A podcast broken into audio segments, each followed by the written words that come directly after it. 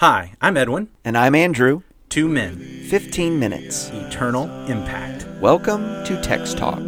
His glory I will see.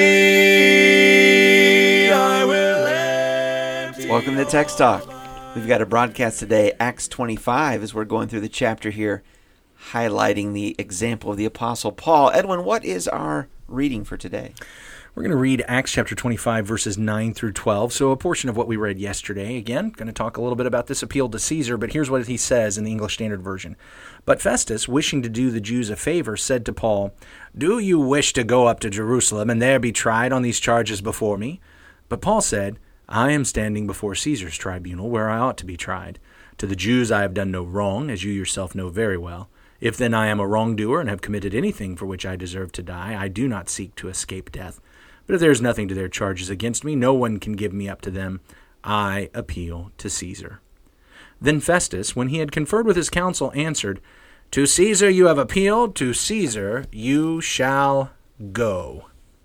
Citizenship has its privileges. Citizenship has its privileges. As a Roman citizen, he was able, one, to get out of a beating. Yep. Although a couple weeks ago, Jackson pointed this out when he was still with us, there was another time that he waited until after the beating to bring up his That's citizenship. exactly right. So Paul doesn't deal with that the same way in every scenario. But here, uh, the citizenship says, hey, I'm a Roman. I'm a Roman citizen. Uh, I should be before the Roman tribunal. you you know, we're not going to go, you're not going to take me back to Jerusalem. That's right. I'm on a trip to Rome. And uh, and and you know the, the two years two years waiting for the resolution of this uh, as as a Roman citizen. And so that got uh, him or delivered him I should say uh, from the attempted assassination a couple of years prior. Seems like something similar is in the works here and and we just won't go down that path. So as a citizen of Rome he is entitled to make his appeal to Caesar I have a Roman right. a Roman as right. a Roman citizen to appeal to Caesar, and so he does. So rights, Right, yeah. rights and citizenship. We we've done an episode before where we talked about this dual citizenship. I think the last time he appealed to his citizenship, we are dual citizens, citizens of the kingdom of heaven and citizens of whatever kingdom we're a part of here. So let's. Certainly. I guess there's kind of two things I'm seeing here.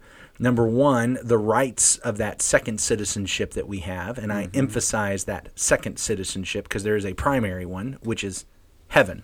that's right Christians first. citizens of the kingdom of heaven Christians first. Looks Yeah. like you've got a passage in mind there.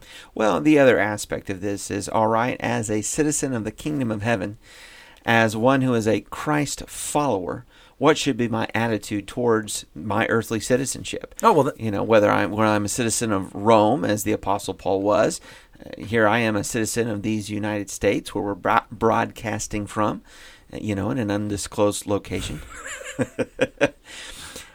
but this is a, a I think very very timely conversation to have and some thoughts to present that uh, as citizens of whatever earthly nation how do I respect uh, the authorities over me placed over me by God and the apostle Paul is inspired to write to that in Romans 13 well, that that was the second track I was thinking about. Yeah. I was thinking about, on the one hand, there's the rights of this second citizenship. Then there's the responsibilities because one of the things Paul says even in this trial is, "Hey, if I've done something worthy of death, I'm not trying to escape it."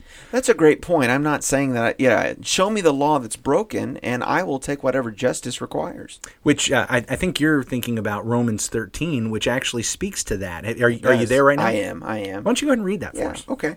So looking at Romans 13 and beginning in verse 1, let every soul be subject to the governing authorities.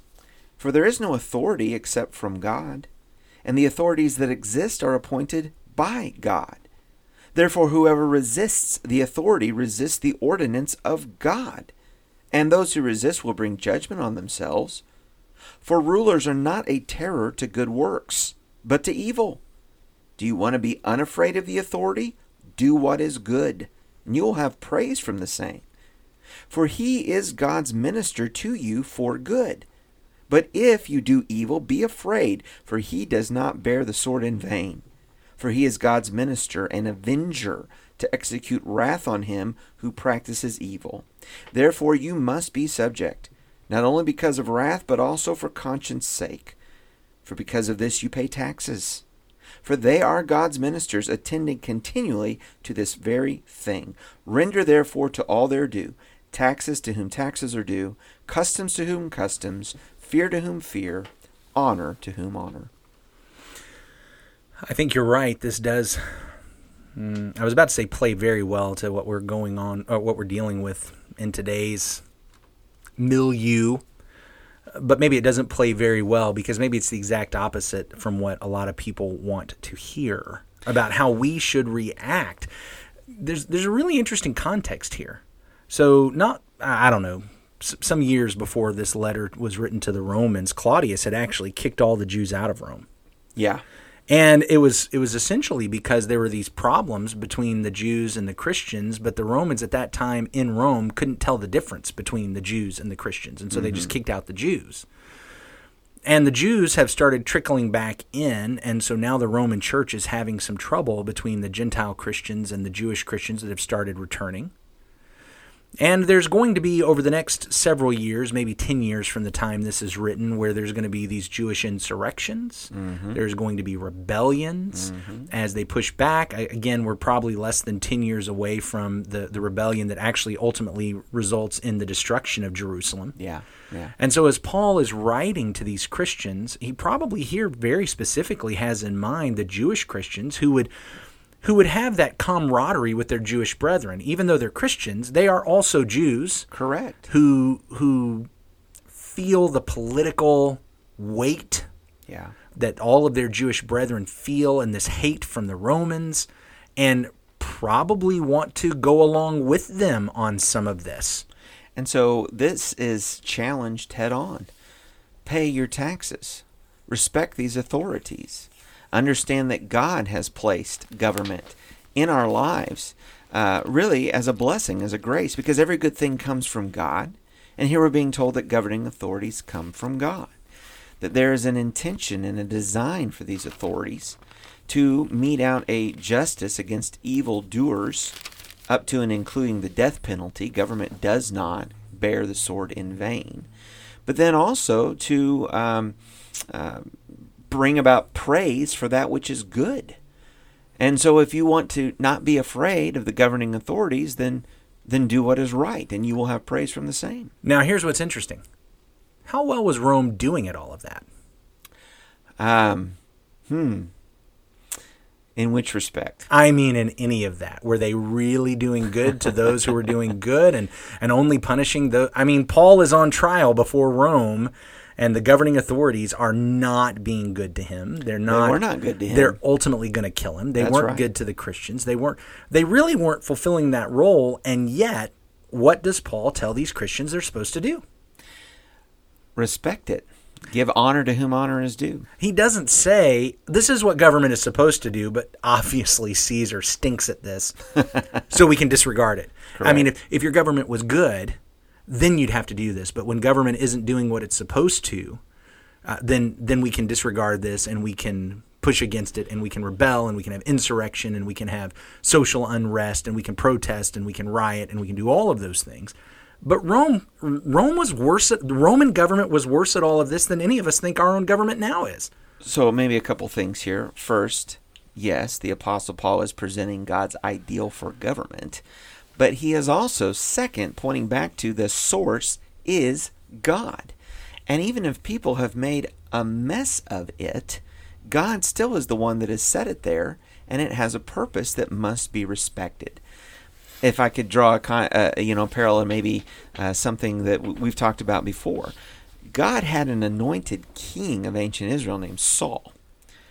Saul made a real mess of being the king and God fearing leader of Israel. David was the next anointed king for Israel. And yet, for a time there, David was not on the throne because Saul was still alive. There are opportunities as Saul chases David for David to kill Saul in a cave a couple different times. David refused to raise his hand against the Lord's anointed. God would deal with him. I think similarly, uh, we are seeing here in Romans chapter 13 that even if the government is not all that God would have it to be, God has instated it, and so God is going to, we're going to have to trust God to deal with that. Our part is to respect it because of our citizenship and respect for God first. And that's going to play out in this other way towards an earthly government. So Paul recognizes that the Roman government has been awful to the Jews. Paul recognizes that the Roman government has been and will be awful to the Christians. Uh, it's he, he's not missing it. It's No. he's not he's not blind to this. Yeah. He is talking about the ideal and he knows that Rome is not living up to the ideal.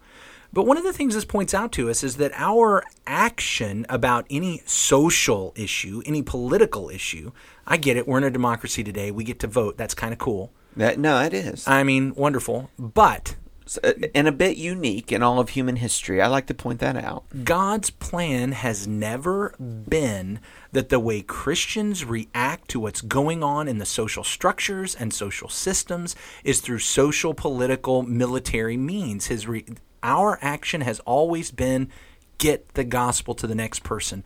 Wherever God has given us opportunity, get the gospel to them. That's what Paul is doing. And what Paul says in Romans 13 is as we're in the middle of all this, we submit to the governing authorities. We know there's an exception. Hmm. Acts chapter 5, isn't Yeah. it? Where Peter Yeah. says, Look, you've told me we're going to obey God rather than you. Mm-hmm. Okay, this was not Peter saying, I don't like this rule, so I'm not going to do it. This was Peter saying, You've asked me to do something that contradicts God's commands of me. Yeah. I'm going to obey God when you contradict them. Yeah. But other than that, and in fact, here's another passage. This is in Titus chapter 3, and Titus was on the island of Crete. Mm-hmm.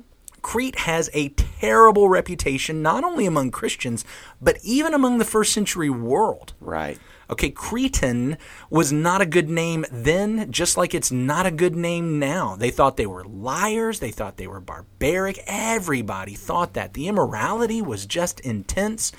But when Paul writes to Titus about Christianity on Crete, he says in chapter 3, verse 1 remind them to be submissive to rulers and authorities, to be obedient, to be ready for every good work, to speak evil of no one, to avoid quarreling, to be gentle, and to show perfect courtesy toward all people. Mm. For we ourselves were once foolish, disobedient, led astray, slaves to various passions and pleasures, passing our days in malice and envy, hated by others and hating one another.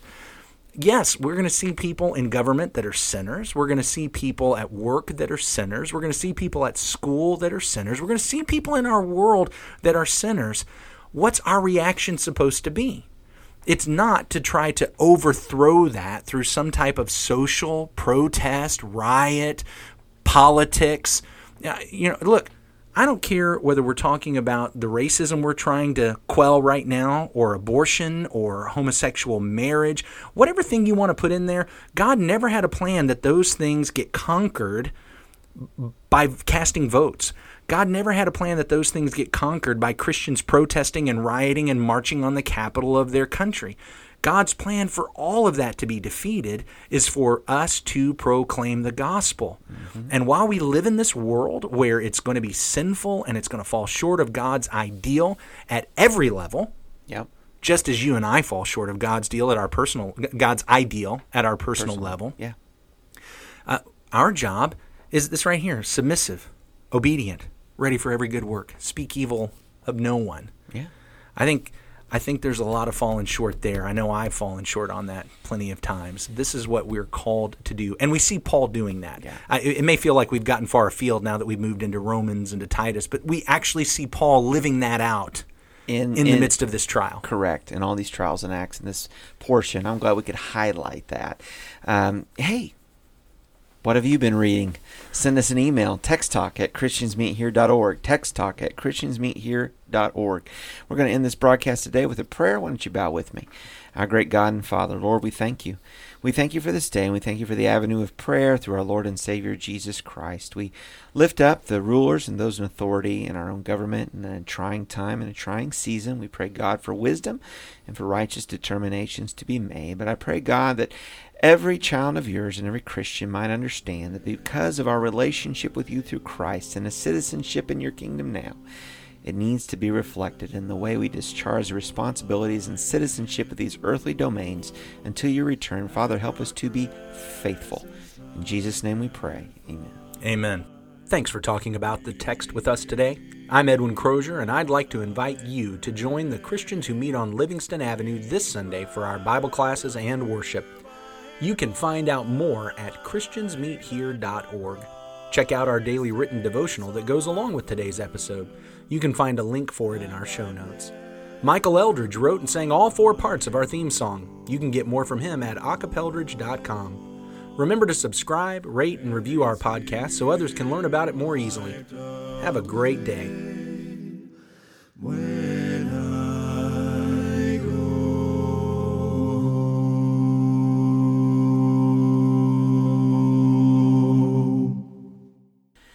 You want some of that Bible bunker talk? Uh, that's fine.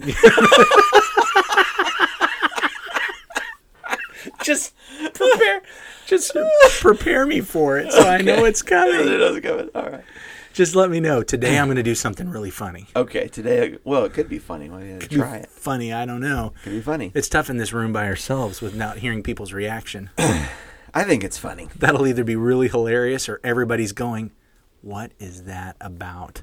Yeah. Well, if they saw our studio, of course we don't have cameras, so they never will. But they would get that bunker thing, because buddy, it's concrete and steel where we are. All right.